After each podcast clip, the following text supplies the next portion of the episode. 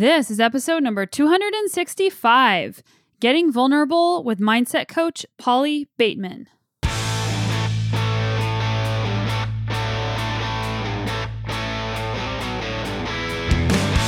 Welcome to the Sonya Looney Show.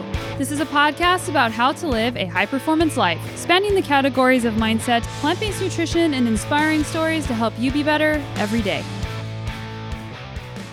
When I learned to look after me, and I learned that I had value. Like I say to everybody, our value doesn't change from the day we're born to the day we die. The only thing that changes is our perception. When we're getting things really right, we'll feel better. And we're getting them really wrong, we'll feel worse. And our perception will go up and down. And I took that on and thought, right, well, that means essentially it's never really changed. And if you took an average, it's pretty flat line through life. You are never changing in value. You're always valuable and unique. You're new around here, a big happy welcome. And if you are somebody that has been here before or is one of the awesome listeners that comes back every single week, I am so glad that you're here. Also, a big thank you to those of you who share my newsletter on your social media. It's something that I work really hard on, just like this podcast. And it's really important to me to be able to bring information that is helpful to you and makes your day just a little bit better. This week's newsletter was about how to view competition in a healthy way and how competition can actually make you better. And it's so easy to get focused on being intimidated by because people are better than you or because you're worried that you're not going to stack up as well. But competition is such a great way to get the most out of yourself. So that was what that newsletter was about. If you like anything mindset and motivation, make sure to subscribe to the newsletter. It comes out every single Monday at sonyalooney.com slash newsletter. Let's jump into this week's guest, Polly Bateman. Polly Bateman is a mindset and performance coach, and she works with clients to recognize negative patterns in behavior and barriers that reinforce themselves. By facilitating a shift in mindset, Polly helps her clients progress in life to become more fulfilled and happy. And if you listen to this podcast or you follow me at all on Instagram or wherever, you know that mindset is one of my number one passions because our thoughts create our reality. And in a lot of cases, we have the ability to train our mind to choose what we want to focus on in life. And what we focus on in life dictates our life experience and what we believe that we're capable of. That's why I created my Moxie and Grit Mindset Academy because I wanted to share all of the things that I've learned over the last 10 years through my business and through racing on how to be more optimistic, how to set goals properly and achieve them, and how to find more fulfillment in what you're doing.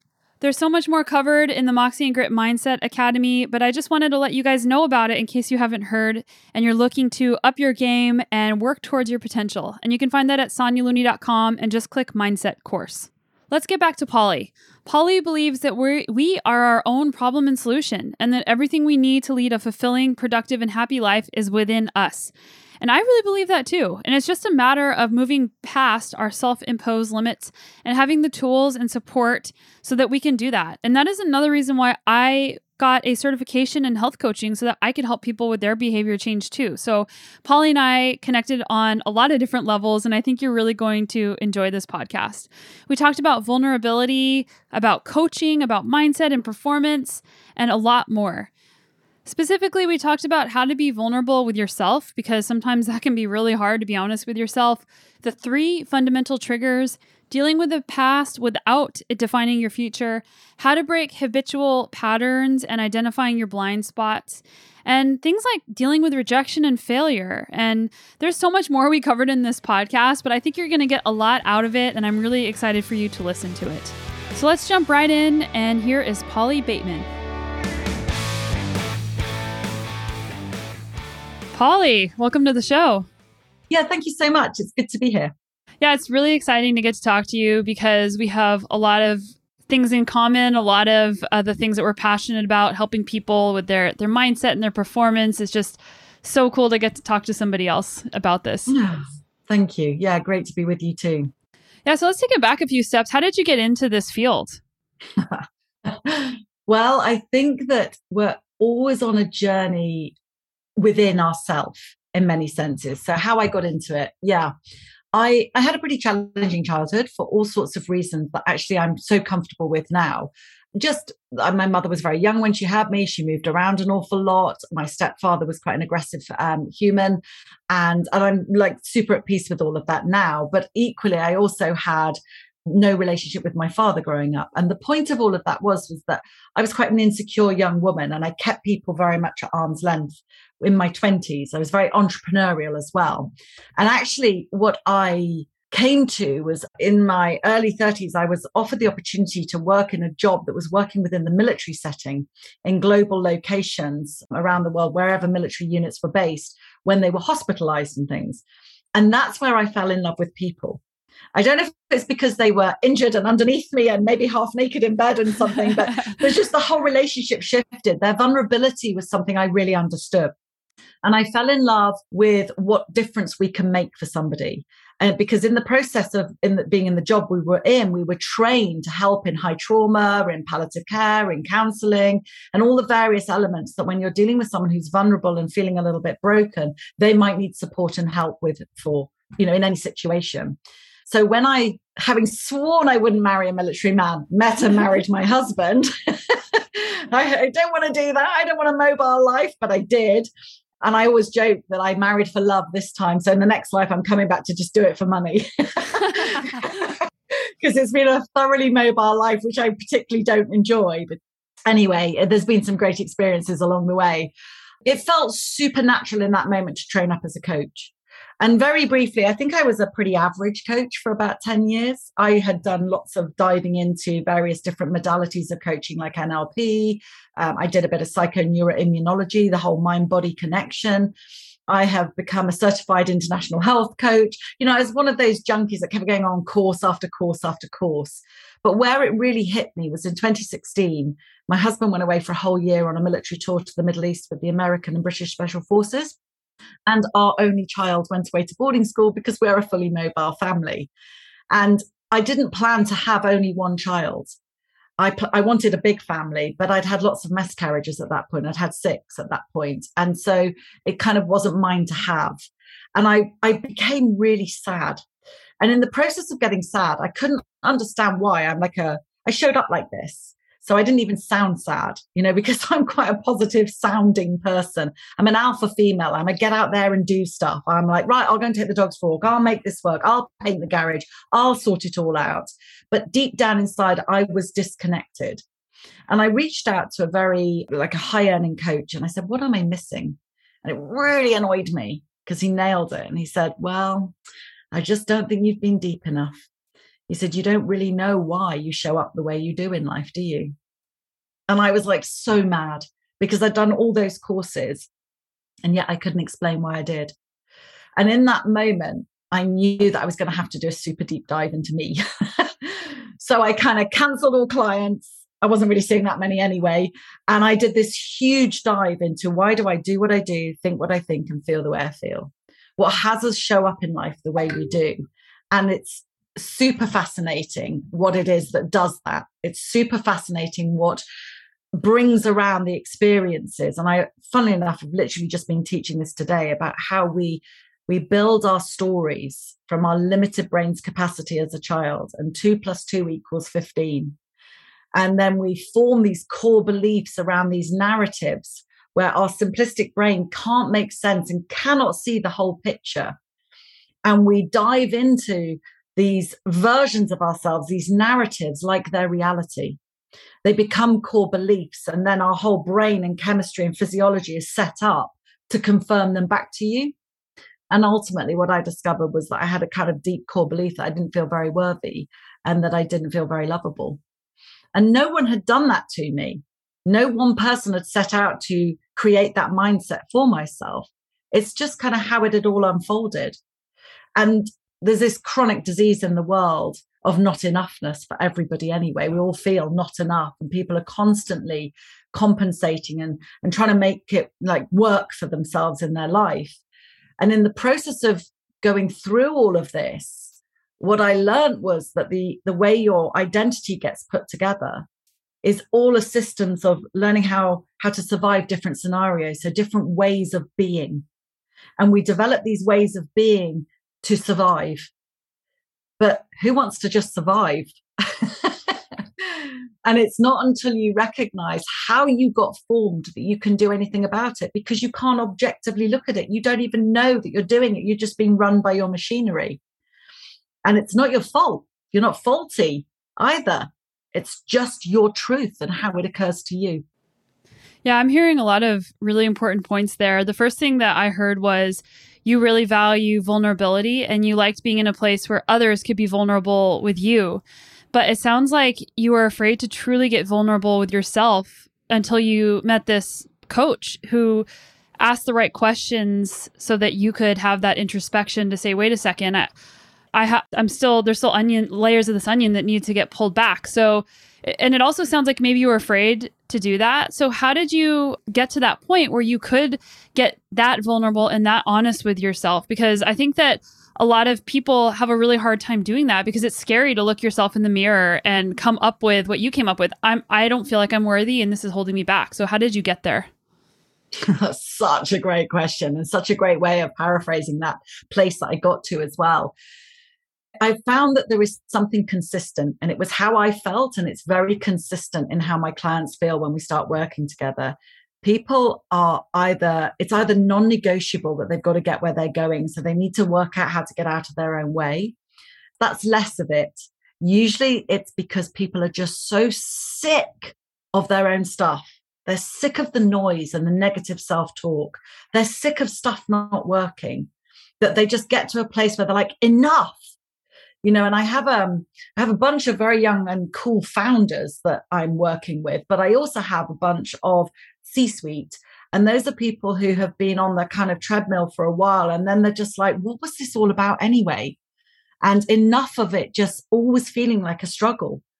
And that's that's so uninspiring. And that's exactly where i got to. I was like what? I'm like a nice human I help old ladies over the road. I look after animals. You know, I'm like, I'm a good person. I'll give you my last dollar or pound.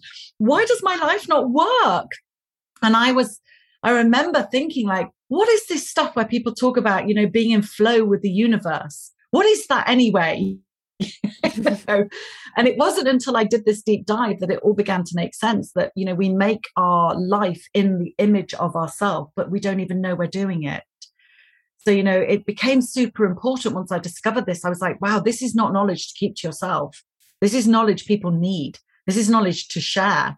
And I got, you know, quite driven and passionate about that.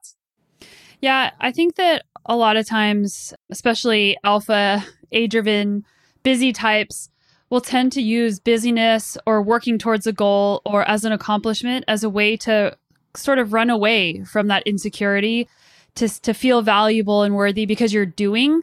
But really underneath it all you still don't feel that way. And you keep chasing these things trying to fill the void that never gets filled. Totally. Totally. It's um it, i i actually call it it's like polishing a turd. You, instead of dealing with the core belief, you kind of putting icing over it, a bit of glitter, and you're just polishing it, hoping it'll go away, but it's still a turd. You know, a turd for me is a crappy belief that you've got about yourself. And the only way to really jet wash that thing off is you've got to deal with it. You've got to face it. And, you know, for me, I found it utterly liberating as I began to realize that I had built a narrative and built some pictures and I'd gone through some key developmental stages and decided stuff about myself I was able to have empathy for me. You know, the we're never broken. We feel broken, but we're never broken. But what we do get, what occurs is we get sort of disconnected from ourselves. And the biggest thing I found is that when you can restore your relationship with yourself, you can restore it with anybody. But it has to start here. You know, we have three fundamental triggers, which are Am I safe? Am I loved? Am I enough? And they are very early in life, those awarenesses.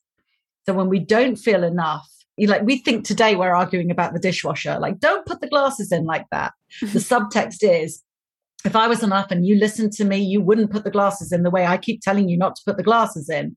And that's a that's a that's a fear our not enoughness is a fear because if you know I'm not enough, then you'll find out that I'm probably unlovable and that will make me unsafe because you'll throw me out the tribe.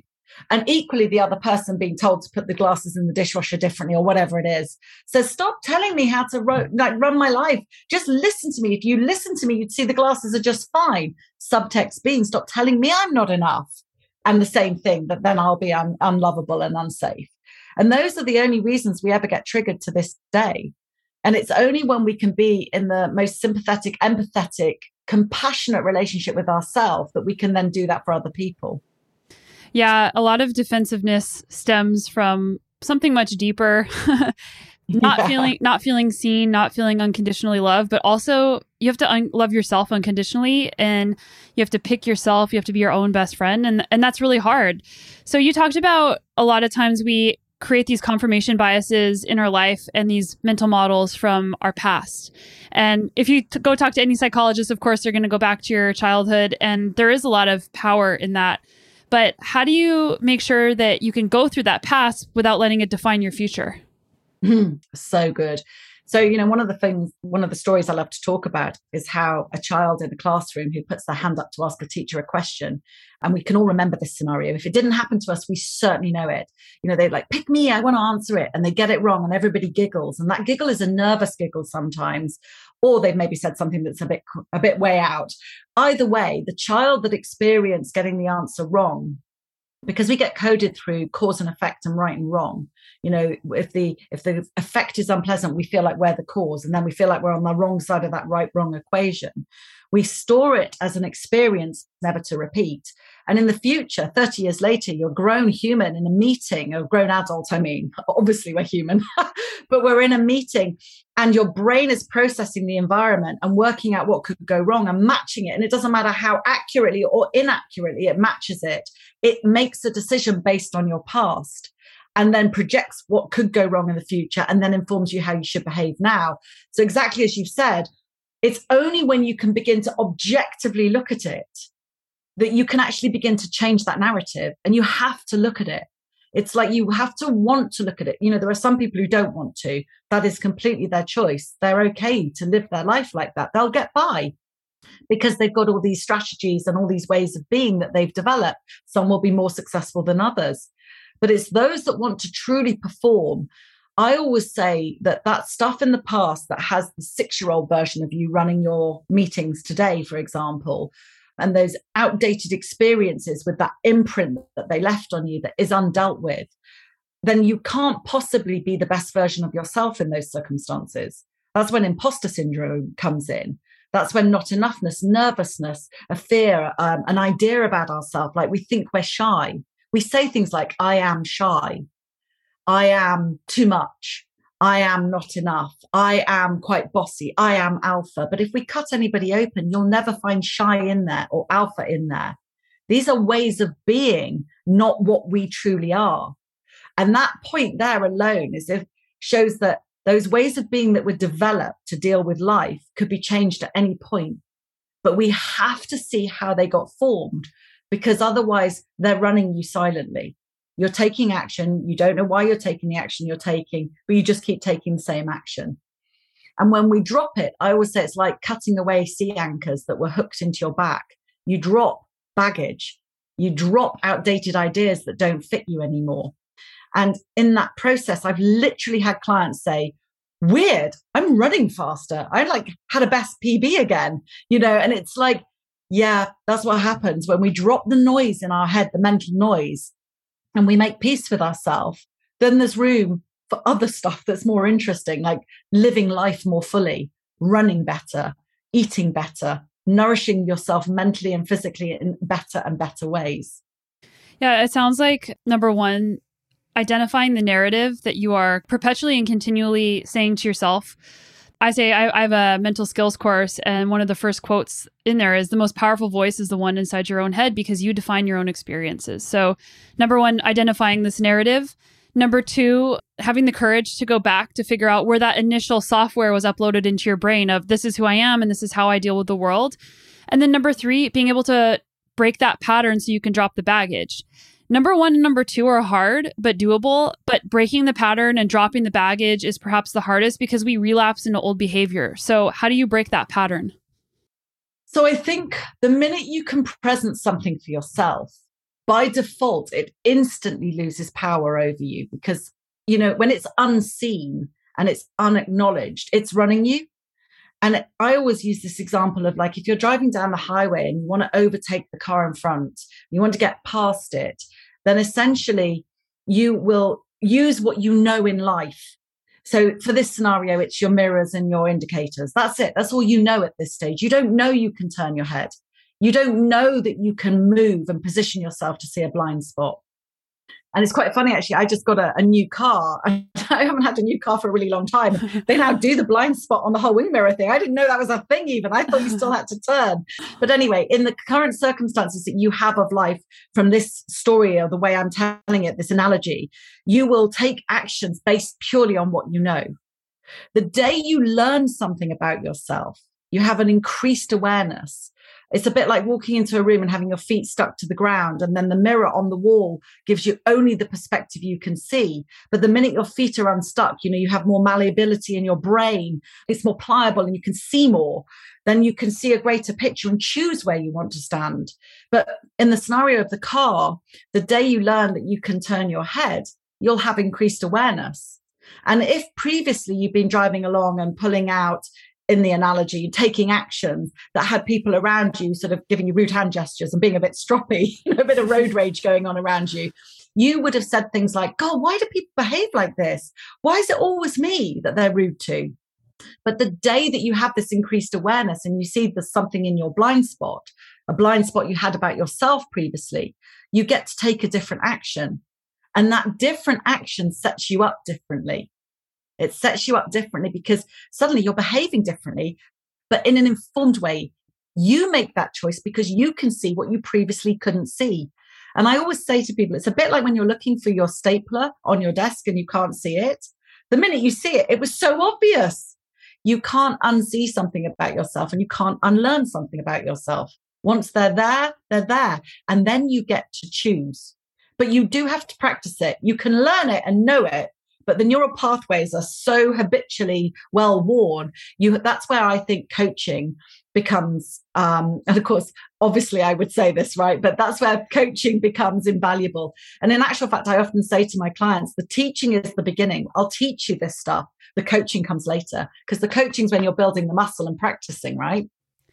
Yeah so it sounds like from a, so for a person to realize that they can turn their head or to be able to identify what these blind spots are it's a practice of probably working with somebody else because you're so tied down to your own narrative that it's so hard to be able to work your way out of that. And a big part of coaching is actually getting somebody to talk and process out loud. So getting them to create that space where they can maybe form a new narrative.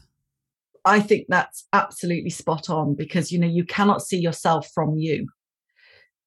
I like, I know that my nose sits on my face and I can look in the mirror, but when I'm not looking in the mirror, I don't know what it's doing. I mean, it's pretty much just hanging there most of the day, but you get what I'm saying, right? We don't understand how our way of being is creating our world until we look at it. it. You have to presence this stuff and then you have to look at it and take it on. And then you have to choose, like, you have to want to change it. So that's a crucial part. I've had people come to me that want to understand sometimes why they're doing something, and then they they sometimes don't want to do the work that it takes because it, you know, I think it takes real courage to take yourself on, real courage to set yourself free. Some people feel safer with better the devil they know and sticking to those neural pathways that have run them all their life. What are some powerful questions you like to use in your coaching to help people identify these things? I have a, a, favorite one that I love to use when people will perhaps be returning to an old pattern of behavior. And this question answers so many things when people sit and think about it. But I'll say, how is that serving you? Because the one thing that I learned when I acknowledged that I created my life in the image I felt that I deserved was that everything that was in my life I had put there for better or for worse. And I use this I use this really good visual analogy for this. If you had a friend that came round and every time, like you knew them for years before you ever invited them to your house, and the first time you invite them round, they take a dump on your carpet. Okay, they sit down and they squat one out. You're going to be pretty shocked by that especially uh, or even if they just didn't use the loo properly the toilet properly you're going to have a problem with that most likely if you run a clean house or just a hygienic house and the point is, you might say, wow, dude, why you why have you done that? And they're like, oh, this is just what I like to do when I'm in people's houses. Now that's going to be a red line. Now you may risk having them round one more time, having said, please don't do that again. And they may agree not to and then still do it. Or then, or you may just never have them back again. The point is, it's such a strong visual. It shows you that they do something that you are not prepared to tolerate. You won't do it. Like going shopping with bare feet, perhaps, if you're not used to having bare feet. It's something you just don't want to do. So you won't tolerate it. You'll find something even if you go to the, you know, this a smart supermarket and your Wellington boots, as we call them here in the your gum boots, I think. I don't know what you, I don't know what they call them where you're from.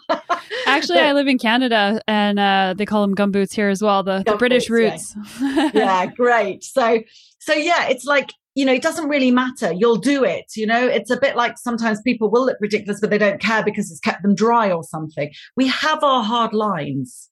And what I say is that when you start to see what you're bringing into your life, whether it works for you or doesn't work for you, it's always working for you. It's getting big enough and brave enough and honest enough with yourself to see where it's working for you, even when it's creating something negative. And nine times out of 10, it's creating the ability to not be responsible for ourselves. Nine times out of 10, it's a way of stepping off and saying, Well, it wasn't me. This happened, and I can't show up now because of this. Nine times out of 10, it's an excuse. Yeah, taking responsibility for yourself is one of the hardest things. But once you have the confidence to do that, it's also one of the most empowering things because it's like it sucks whenever something bad happened and it's your fault. But if you know that you're going to be okay because of it, it just kind of goes back down to what we talked about at the very beginning of I am worthy and I'm worthy even though I made a mistake. I'm worthy even though, you know, the outcome wasn't what I had hoped for. But a lot of times people will try to do all the work. Like I've had people that I know that will like read the self help books or get the coaching and they objectively know all these things, but they still can't put it into practice in their life because they won't take responsibility for themselves. And it, it seems like there's certain personality types that just really struggle with this. Have you come across any people like that and how did you help them? Yeah. you know, I've had um I've had quite because I've dealt with some pretty high performers at times. I've had some clients that truly they kind of want to know because they like having all the stuff they like maybe sometimes they've got they've got quite a significant role in life or they're they're a bit famous or something and as a result or very famous they're pretty attached to their way of being. And usually we will only give something up if we can see something better on the other side of it. So you have to be pretty committed to your own self development or you know you have to be pretty committed to that even that phrase taking responsibility. It even as we say it here in this context sounds like oh i'm going to have to go and own up to that. You know it's got that weight and that stigma about it. Whereas actually what most people don't realize and it shifts when they do see this is that when we don't take full responsibility for our life the price is much greater you've got stones in your shoe for the rest of your life in some aspect but there's real freedom and peace there's a real empowerment and, and having of your voice when you get onto the other side of this equation. Because, you know, when my life doesn't work, this year I decided to grow my business. And as a result of growing it, I came up against my stuff, as it always does. Every time we spiral up, your stuff will come up to be dealt with. So my stuff came up, and I was so grateful for my own mindset because I kept on saying, okay, how did you create this? What can you be responsible for here? What did you bring to the party and how is it serving you? And it's in the asking of those questions of ourselves that we can see that I'm not a victim. I'm not, I'm not just at the mercy of my circumstances. And then I get that I'm creating life. Now that's exciting because I can remember that bittersweet moment as I went through all this processing myself of going, oh my Lord, I did this to me oh man, I did this, you know, and it was a kind of scary moment of like, oh shit, I did this. And thinking, well, hang on a minute. I didn't even know I was driving a car, let alone had hold of the steering wheel. You know, and I say to people now, yeah, I've been down the odd dead end. I've I've curbed it, you know, I've bumped the bumper a couple of times. but you know what? I'm driving and I know when to take my foot off and brake a little bit and when I can put my foot down and go for it because I'm in control. And that has been kind of so liberating for me. You know, I'm like, huh, who knew I was doing all of this? That I no longer want to give that back. I want to keep hold of that because I get to dictate how my life rolls out, right? Yeah, and a big part of happiness um, in the research is feeling like you're in control of your time and feeling like you're in control of your life. And I love the metaphor that you use about driving, you know, getting, if you're not even behind the wheel, you're not even in control. Use the metaphor of blind spots, of hitting the curb, of the accelerator and the brake. Like there's a lot of great things that people can extract from that and apply to their own life. Yeah, I think a good visual being able to visualize something always helps for relating it you know making it relatable in some way and i'm i'm a proper analogy person. Mm-hmm. i come up with some ones that really don't sort of land sometimes and others that are very but i'm good at sort of like one of my skill sets i've learned is taking more complicated ideas and simplifying them so that people go oh i get it when you put it like that you know? Well i do like the turd with the frosting analogy. That was pretty good. We're all turds just with different frostings yeah, all those like crappy beliefs. But if you think about it as a turd, what I love about that is like when you can see somebody who's trying to cover up their their not enoughness or their inadequacy in some way, they will either be really quiet thinking they're hiding it, but you can tell because they're being really quiet, or they'll overcompensate. And those are the ones that are the big loudmouths in the room. And they always think people who are behaving like that that you can't see it. But it's like hey dude it's still a turd. We can smell it a mile off. You know and that's when sometimes you either can see it because you're more aware and understand what someone's doing or you don't understand what they're doing but you just know there's something about that guy i just don't trust or i just don't like. We see it. You know it's always there. How you are being will always dictate the results you have in life on some level i always say like think of x factor right there's the stage what are they all doing singing what makes the difference how they're being. You'll get people sometimes with half as much talent as the most talented person up there, but they're such a character. They're so expressed. They're so vivacious and full of life. We're attracted to them because they're just being themselves. They're being true or vulnerable. And it doesn't have to be, you know, loud and brilliant. It can be meek and, and, and vulnerable. And we can just, we get them. Those are the people we vote for.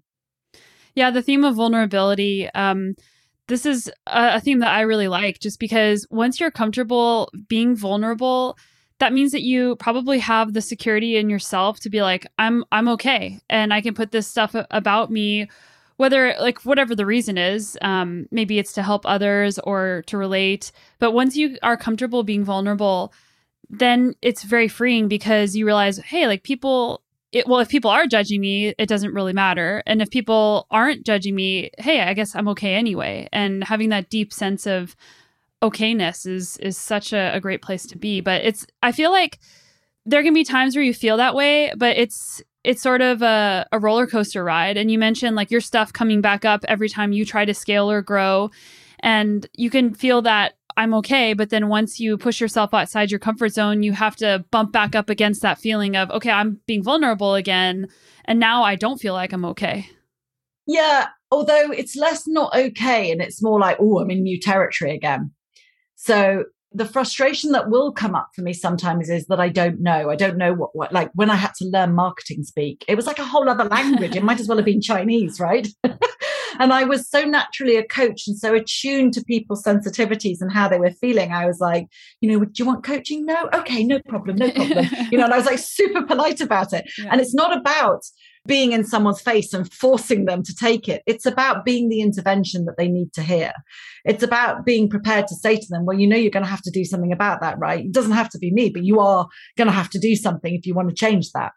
And when I discovered that that, that actually was more of a service to another human being. It was much easier to do. I kind of had to reframe it in my head, I suppose. Uh, it was a way to be of service more powerfully. People will still make a choice at the end of the day, and people will always be cynical. So people will either hear you for what they for how you're being or not. It's just the way people and human beings have been designed. And you know, Uh, what I'm very clear about is each of our people as a coach. You know, I, I love meeting other coaches. I love referring to other coaches as well. And I love being alongside other coaches because we can't do it alone. There's more than enough people, and our people hear us. You know, I am never. I'm, I'm I'm never not blown away by how many people are so similar to me that come to work with me. You know, it's like, oh man, I've been down this path. I know what you're talking about, girlfriend, you know, and I get it. And I'm like, yep, I'm going to be the one that can walk you through this for sure. And there'll be someone who's had different experiences to me where I will not be the best person for them. And it's so important, you know, to the client who's looking for a coach to find their coach, find the person that hears you, sees you, gets you. Yeah. So going back, I'm just going to pick on this a little bit, going back to like scaling and growing your business um, you know, rejection is a, a big part of being a business person. There's going to be a lot of things that come along the way, um, you know, things that didn't work or even getting rejected by others. So, how do you deal with those with your mindset and skill set? So, I don't view it anymore. I, I tell you one of the things that went actually in this process of doing a deep dive on myself. When I learned to look after me, and I learned that I had value. Like I say to everybody, our value doesn't change from the day we're born to the day we die. The only thing that changes is our perception. When we're getting things really right, we'll feel better. And we're getting them really wrong, we'll feel worse. And our perception will go up and down. And I took that on and thought, right, well, that means essentially it's never really changed. And if you took an average, it's pretty flat line through life. You are never changing in value. You're always valuable and unique. So don't buy into that anymore, Polly, is kind of what I said to myself. And somebody can say they don't want to work with me. And I'm like, yeah, no problem. I got it. It means our energies aren't aligned and we're not the best people. Or sometimes they say they do want to work with me, but they've got to go away and make it work. And no problem. Let me know how I can support you. It's if someone is working with you when they're not ready or didn't really want to, it's not going to go well anyway. So it's either a com- kind of mutual, you know, blessed parting, or it's a, it's not quite the right time because when it is the right time and you are aligned and everybody's happy then it's a powerful partnership which i feel it is a partnership right? Yeah hopefully. Yeah you want it to be at least because if you're working harder than the client something's a bit squiffy. Yeah and what i also heard you say underneath all that is like rejection isn't just about you like you don't take it personally and a lot of times when someone tells you no or says this isn't working it might not even be because of you yeah, you know, the only person, and I learned this because rejection was a big thing for me. I felt very rejected by my father. And then my mother was very distracted by the dominant relationship she was in. So I felt very rejected by her. And of course, then what I went out into the world was to prove that, you know, rejection was going to happen to me. So I had dodgy relationships with dodgy people, you know, so that just to prove I was right. Um, but ultimately, and actually, you know, there is this thing that we train people how to treat us, which is really hard to hear when we're in difficult relationships. My mom used the, to tell me that all the time. I was like, in my late teens and just having the same bad relationship one after the another. And my mom would say you train people how to treat you. And i just never under, even uh, understood what that meant and something shifted but yeah. So anyway keep going. That just no I, I love it because it's a thing right? When you see yeah. it you can't unsee it anymore again and you go oh my god i did. And it's funny because even my own husband, whilst he's a really lovely human being, he was definitely more dismissive and crueler and contemptuous of me at times previously in our marriage to how he is today. And and I also think I looked for it more. Like he used to roll his eyes, and I can't tell if he's an eye roller or not anymore because I just don't look for it. And if he does roll his eyes, well, that's about him, not me. You know, even if he is being intolerant with me, it's still about him, not me. And knowing that I had value and that my value hadn't shifted, it, it dissolved my imposter syndrome, which used to be really bad for me. It just went. And I remember literally, it was kind of like a weird conversation with my husband one day. We were in a sauna together, and I said, You know what? My imposter syndrome's definitely gone. And he went, Can't have gone, babe. It's probably just dialed right down. And I was like, No, dude, it's gone. I was like, I don't feel inadequate in any situation. I don't care how much rank, fame, or wealth or money someone's got. They are just experiencing life differently to me, but not better than me. And I, there's a John Demartini. he's a great um, like human behavior expert. He's in the secret and has done quite a lot of work. He's a really interesting guy. And he always says, and I loved this, he said, when we put someone on a pedestal, we pedestalize somebody, we are denying something in ourselves. We're saying they've got it and I haven't, but we all have the same.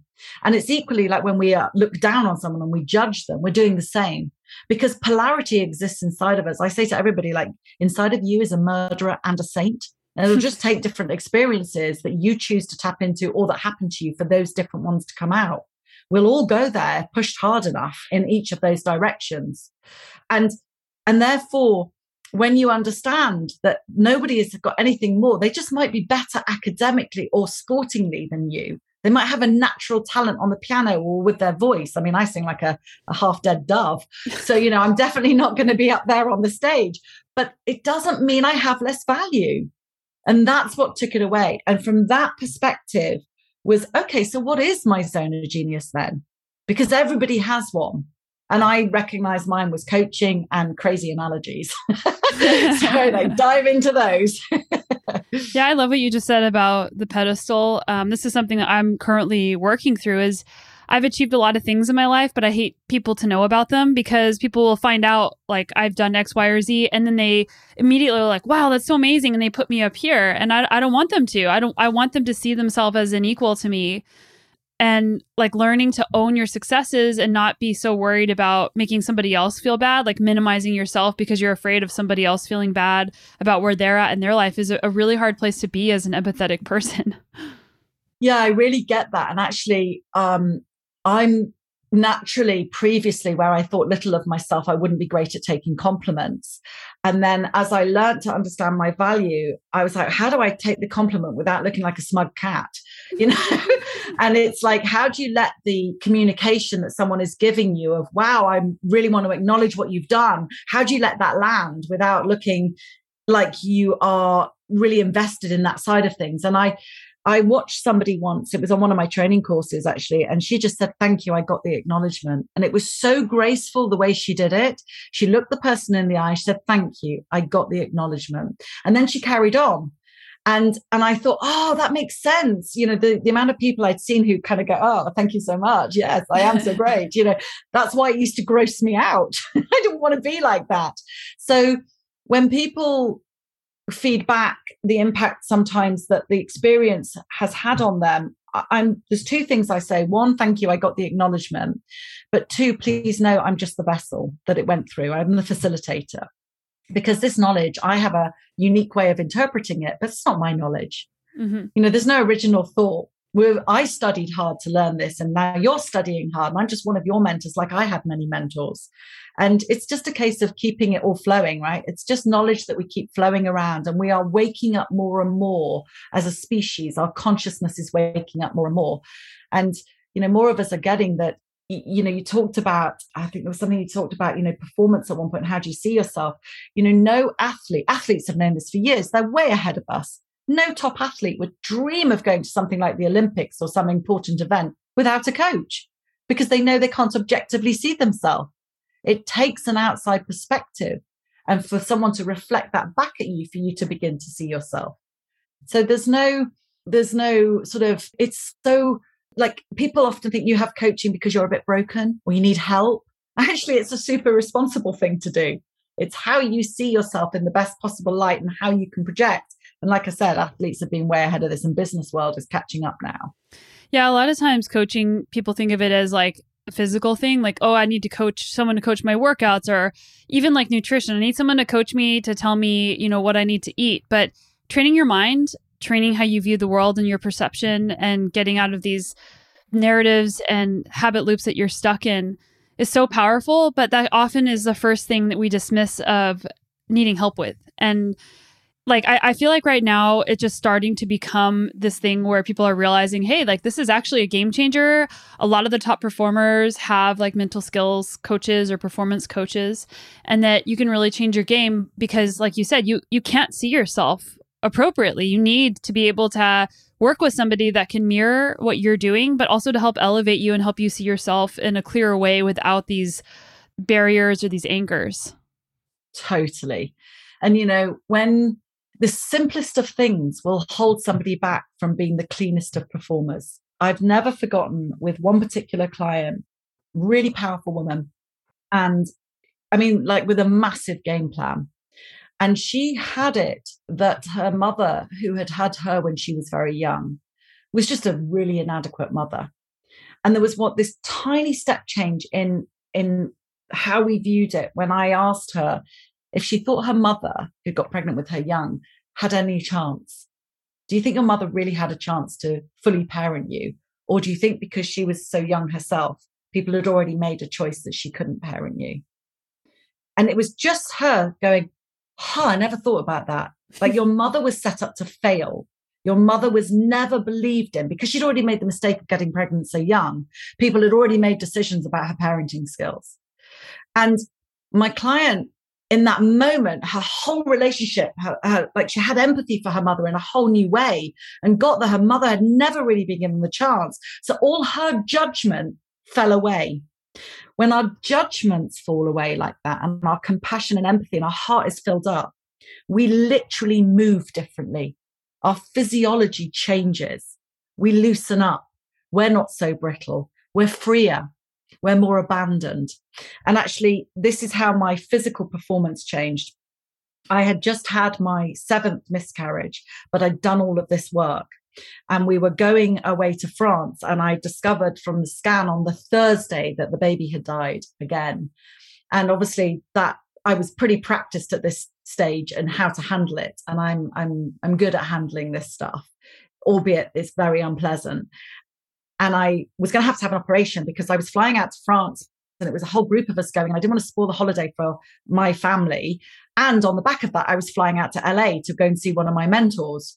And so all this stuff was planned and booked and paid for, and I could have got out of it. But what would that have done? I would have just sat at home and moped. So I decided to go.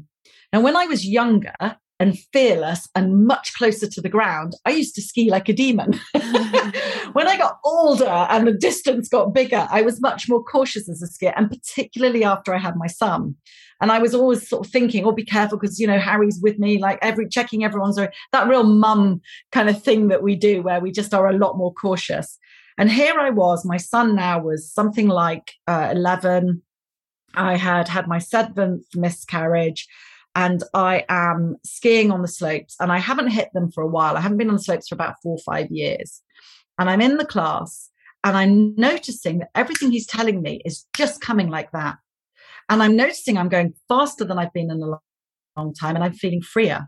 And suddenly I'm realizing I'm turning like really super. I used to do a bit of racing skiing when I was younger, and I'm racing and I'm like getting faster and I'm feeling good and I'm feeling secure. And it hit me in that moment like, oh, this is something. This work I've been doing, this is something because I feel freer. I'm being freer. And that freedom allows us to, there's less noise, there's less, there's less clogging you up. And it's so physical. And that's when I knew I was onto something. That's when I thought, this isn't just mindset, this is mindset and performance. you know, because I could feel it. My performance, I was skiing like I skied when I was 12. Mm-hmm. I, it felt good. So yeah, I'm never surprised now when my clients say I'm running faster. And I've, I've had a footballer, a guy who was in a, a, a very um, prominent football club here in the UK, and he was like, I don't understand it. Why am I running faster? And like to me, it's super obvious because your mind has loosened up and your body is an expression of your mind. So where your mind is stiff and rigid and caught and blocked, so is your body. Yeah, our mental limitations definitely show up physically in our body. Yeah, I've always said that. I've always said it kind of without really understanding how acutely appropriate what I was saying was. I used to say my my body's a barometer of my mind, you know, um, but it so is. It's like literally a very sensitive barometer. So I have a question. Thanks for sharing about your miscarriages. I'm sure that's not still not a comfortable topic, and I also feel like there's a miscarriage is a lot more common than people think it is and a lot more than it's actually reported. And i've done a lot of podcasting about you know being a mom i have a 17 month old babe. Just and just talking i just talked about my pregnancy and exercise and all those things in the past. So i just appreciate that you're sharing that part of the story because a lot of people don't share that part. But i also wanted to ask you about the mindset around how to deal with that because whether it's a miscarriage or whether it's a repeated thing that's out of your control that keeps happening in your life, how do you remain positive and optimistic and continue to try? And it sounds like you kept trying. How did you do that despite all these things out of your control that were happening? Yeah, that's a great question. And I'm glad you asked because I, I actually probably part of how I've dealt with it has been through sharing, whilst not like breaking down and pouring out. You know, I've definitely had those moments privately, but I also know it's not something to be hidden and to be, you know, brushed under the carpet. And lots of people still do that, but that never helps or forwards the conversation because whatever we keep something quiet, there's someone else who thinks they can't talk about it and and i i developed this the first one blindsided me because my first pregnancy was my son. So i'm very fortunate to have my son. And therefore the second time i got pregnant i truly didn't expect that. And i got quite far along and uh, about three i was at the three month point. So really was like expecting this all to go well like hey we're coming into the second trimester. Woohoo! I was showing you know the body the second time round loves to pop back out where it used to be and go yay we're on and so I was feeling super pregnant, and it was actually a missed miscarriage. So the body still thought I was pregnant, but the baby had died at about seven, seven and a half weeks. And I was totally thrown. And I remember being really stunned and spending a bit of time feeling quite spacey and a bit blindsided. But I was also very grateful for the son that I had, you know. And I, I think I probably believed at that point that because I had one, had one kind of lose one. Maybe this is just going to be fine. I didn't think it was going to be a pattern. And there was a growing sense of, oh no, as they continued to happen for sure. But what I did was I decided that I would really acknowledge what was happening. I never denied it. And the way I acknowledged it was I would ring fence that because sometimes people don't deal with the grief or fully face it. And then it goes on sort of lingering for months and months. What do you mean by ring face it? Sorry to interrupt. No, no, it's okay. It's great. Ring fence it. So I gave myself a period of time. And within that period of time, and for me, it was three days, which sounds little, but I was a mindset person already. So I was already a coach. So I was pretty skilled up in many senses as a way of being able to deal with it. And I gave myself three days. In that three days, I you could stick your positive thinking right where the sun doesn't shine. you know, I would drink if I wanted to, get drunk if that's what I needed to do. I'd overeat. I'd have a whole packet of biscuits if that's what I wanted. I'd cry till there was snot running off my face. You know, I would just let myself fully, fully feel it. And then at the end of three days, I'd be like, right, come on, girl you've got this. Mm-hmm. Sort of pat myself on the arm and I'd look at my son and I'd be grateful. And, you know, I would, I would farm my son out for those three days if I could be ugly, if that's what I needed to be, you know, and I didn't kind of transfer it onto him. And in that, you know, make him feel bad about it or cling to him like he was my only rock. And when I, I just want to, you know, say it has made him very important, you know, in that it's like, oh, if you're my only one, I don't want to miss anything. I'll come to that, you know. so I, I don't take anything for granted. Whereas my best friend, every time she sat down, she seemed to get pregnant. She's got like so many children, it's ridiculous. And they're like my godchildren. Mm. But she's like, oh, I gave up after three. I can't remember what any of them are called and what they're doing. And it's so we have a very different view, you know, in that um, I totally appreciate while she's there and why and she totally understands why I am quite precious about some stuff, you know, and store every letter I've ever had from Harry and every card he ever made me, which I probably wouldn't do if I had half a dozen of them running around the house. But I just I face it, you know, and like I said, the being ugly thing, not everybody can handle it. So you have to know who your people are. Who are you going to talk to? Who's not going to be scared by this? And what do you need like, really, what do you need? And there's been times outside of those three days where I've been walking up the stairs and suddenly it's hit me. We have this big supermarket here. It's not really a supermarket, it's like a, a home store called John Lewis. And John Lewis always do these really cool Christmas ads. Everybody loves them. And they did one a couple of years ago where it was Elton John, the singer, going back through the ages and getting different things. And then this little boy came running in to see a piano one day. And I was watching it. And when the little boy came running in, I just dropped to the floor and cried. It just got me in that moment. But I just let myself. There's no shame. It was just a moment of like, oh, I would have loved another little monkey, another little boy, because they have the cutest bottoms and they're the sweetest little beings, you know. And it's like, I would have loved that. But I'm still really grateful for what I've got. Yeah, so it's a balance. It sounds like really taking the time to not ignore how you feel, but also having a renewed sense of gratitude for what you do have. Yeah, totally totally because you know and there are some people i totally appreciate who may listen to this may hear this who who may have just had miscarriages and not have a child. And and i know how tough that is because we're so uh, primevally bred to want to breed.